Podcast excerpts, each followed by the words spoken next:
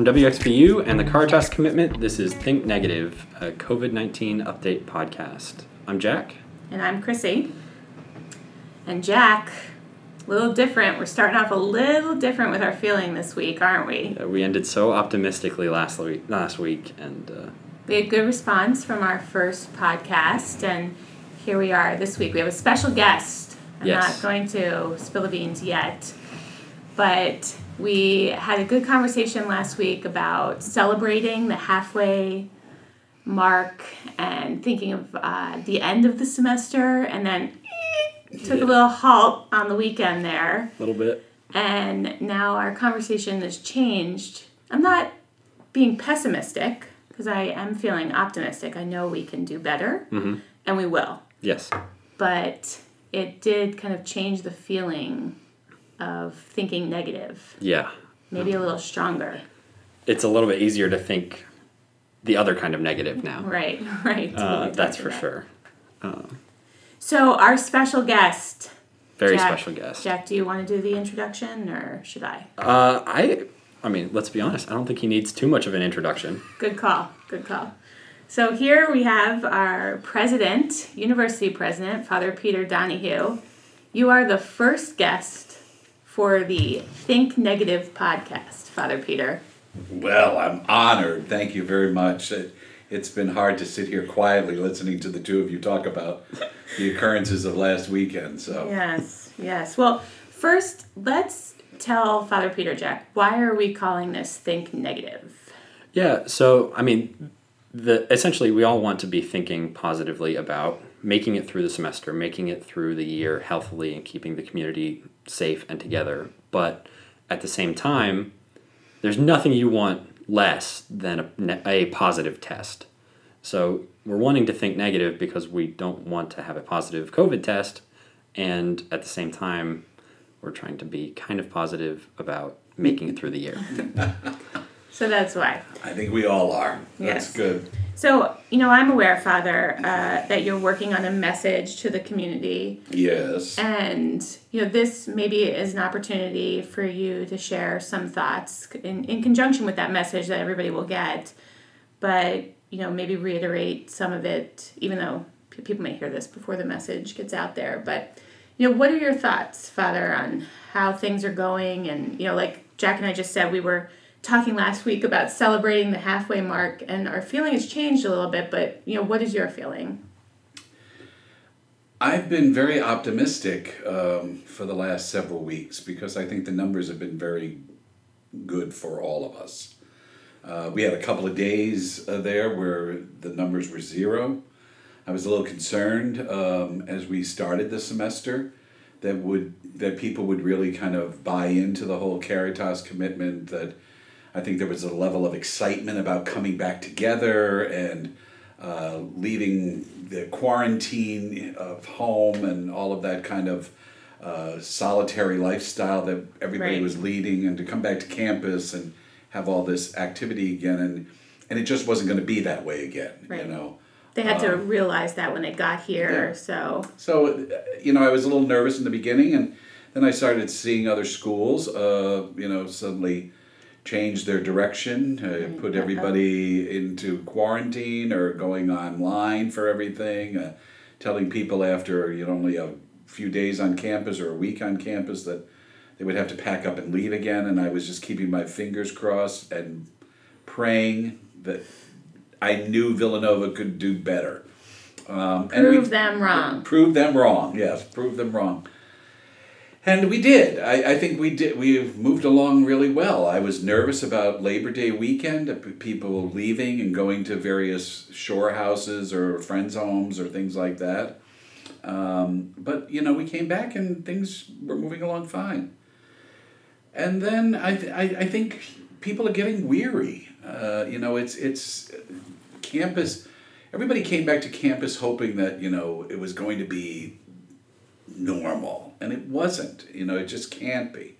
And so you know the the distance, the social distancing, the wearing of masks, the washing of hands, the now the surveillance testing information and getting called to do that, and um, I think several of you have had to find a lot of spit to put into that vial. And, I've heard that can be you challenging. know, it's, for it's it, yeah. So it's it's difficult and it gets wearisome, and I, I think that you know we start taking shortcuts. We start letting our guard down, and um, we can't do that.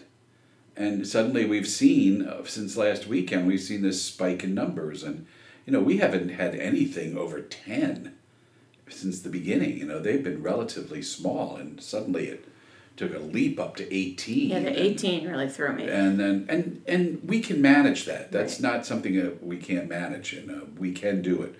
Our um, health professionals, our contact tracers, our the staff of the Villanova Inn, uh, they can all manage that. They're working very hard to manage all of that. But it, it reminds us that we need to be serious about what we're doing. And, you know, social media, as wonderful as it is, it also can be the detriment of some people because people, you know, get all excited at certain things. And um, I received, um, maybe I shouldn't tell No, people you, this. you can do it. You can do I, it. I received a uh, Snapchat, whatever, snap Yeah. video from a party down in the courts last Saturday. And uh, there were a lot more than 25 people in that living room or in that apartment. And I'm sorry, folks, you just can't do that. You can't be that naive about what's going to happen. And you can't be that foolish to kind of test the fates that way. And I think then, you know, that was last weekend. You know, so we might be feeling the effects of this for a while now. Yeah, we might. So it could be a couple of weeks. Yeah. Um, when those things happen, when people sort of disregard the Caritas commitment, um, uh, could you talk at all about what the ramifications are of that? Well, the ram- ramifications are people get sick. Um, people end up having to be put in quarantine because they have uh, been in contact with somebody. Uh, and all of that's important because we need to protect the community and we need to try to contain this virus. And in order to contain it, we have to be honest with each other and we have to be challenging each other. And if something happens to somebody, um, you know, I think that we're experiencing also this whole effect that, you know, people are afraid to tell, you know, the contact tracers, the medical professionals where they've been, what they've been doing, because they don't want to get anybody into trouble.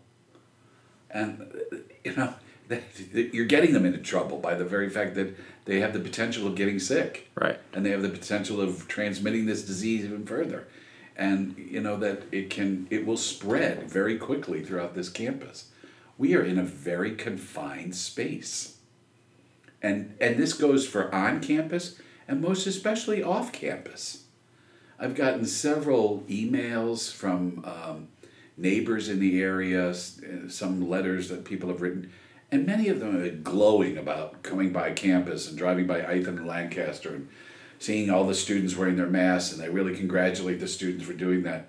But then they talk about people that live in Bryn Mawr or down at the villas or, you know, that are just disregarding some of this. And you've got to remember these people that we live with, you know, this we live in a neighborhood. And especially if you choose to live off campus, you're moving into somebody's neighborhood. And you need you become their neighbor. And you become a part of their community. And you need to respect them and care for them as well. And it just can't be like, oh, I live off campus. I don't have to worry about all the rules and regulations in Villanova. Yes, you do. Yeah, as Villanovans. As Villanovans, yes, you do. Yeah. Because you, might- represent us. You represent us.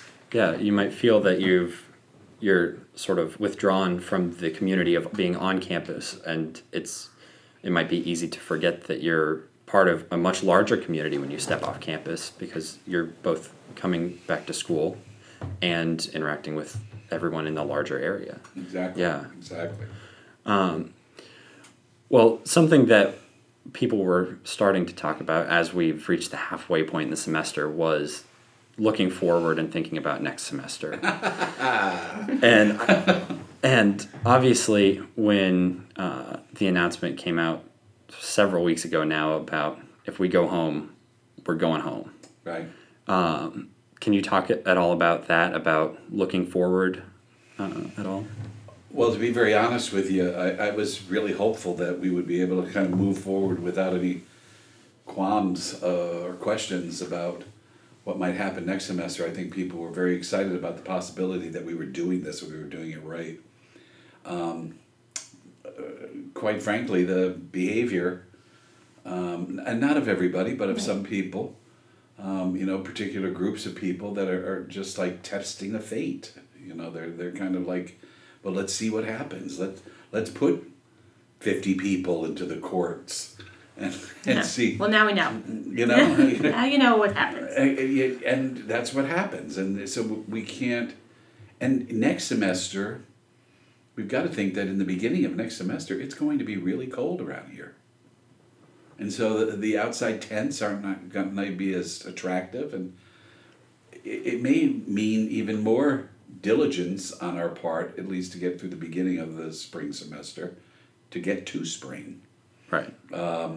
So it, it calls into question do we have the ability to do this? So I think, to be quite honest with you, I think it's a matter of just seeing what happens over the next several days and um, can we kind of regain our composure here and can we recommit ourselves and can we um, challenge each other to really care for each other and to be honest with each other? Yeah. Um, well, you talked a little bit about how in the spring or in the spring semester before it is spring, it'll be incredibly difficult to sort of keep people outside and use the tents because it's going to be a winter wasteland and February. I, I'm I'm certainly biased because I hate the cold. But as it starts to get colder this semester, um, how are we going to incentivize people to stay outside and stay distant and use their portable chairs? Well, it, it's one of the reasons why we shortened the semester. We started earlier. So around this area, you know, you can get pretty, you can get through the month of October pretty well, you know, before it begins to get too cold. Um, you know, I, I think many people, I grew up in Michigan, so uh, Halloween, Halloween, we, many times in Halloween, we were trick or treating in snow, but not, that rarely happens around here. So I think it'll get a little more autumn. Little, you might have to break out the sweaters, and you might have to break out the jackets, and uh, maybe some hats for some people. But I think that you know we're going to be ending really the week before Thanksgiving, um, or the week of Thanksgiving, and I think people can kind of make it to that point. Um, there, there may not be as many people sitting out as long, but I think you know we're used to going to various sporting events in the fall and certainly tailgating. Right. So we can continue to eat outside. We certainly know we can do that. So Well, we Um, um, last year we started the tailgating on the green, and so the community first team has been. I'll put a plug in here, Jack, Please. for our community first programming. But we uh, will be starting next week the um, on the green programming. So we're going to have fire pits and have acoustic music, and so I think the community first team is listening to the need to keep people outside and that you know the tents can't be the place where people are hanging out so let's create some space outside so i think we, we do have some really good positive programs that we're looking to have as a community first caritas group and um, please know. don't put the fire pits under the tents. the fire pits will not be under the tents father peter Thank you. i can promise you that Appreciate that. we did. I did get that question from our health and safety team, though.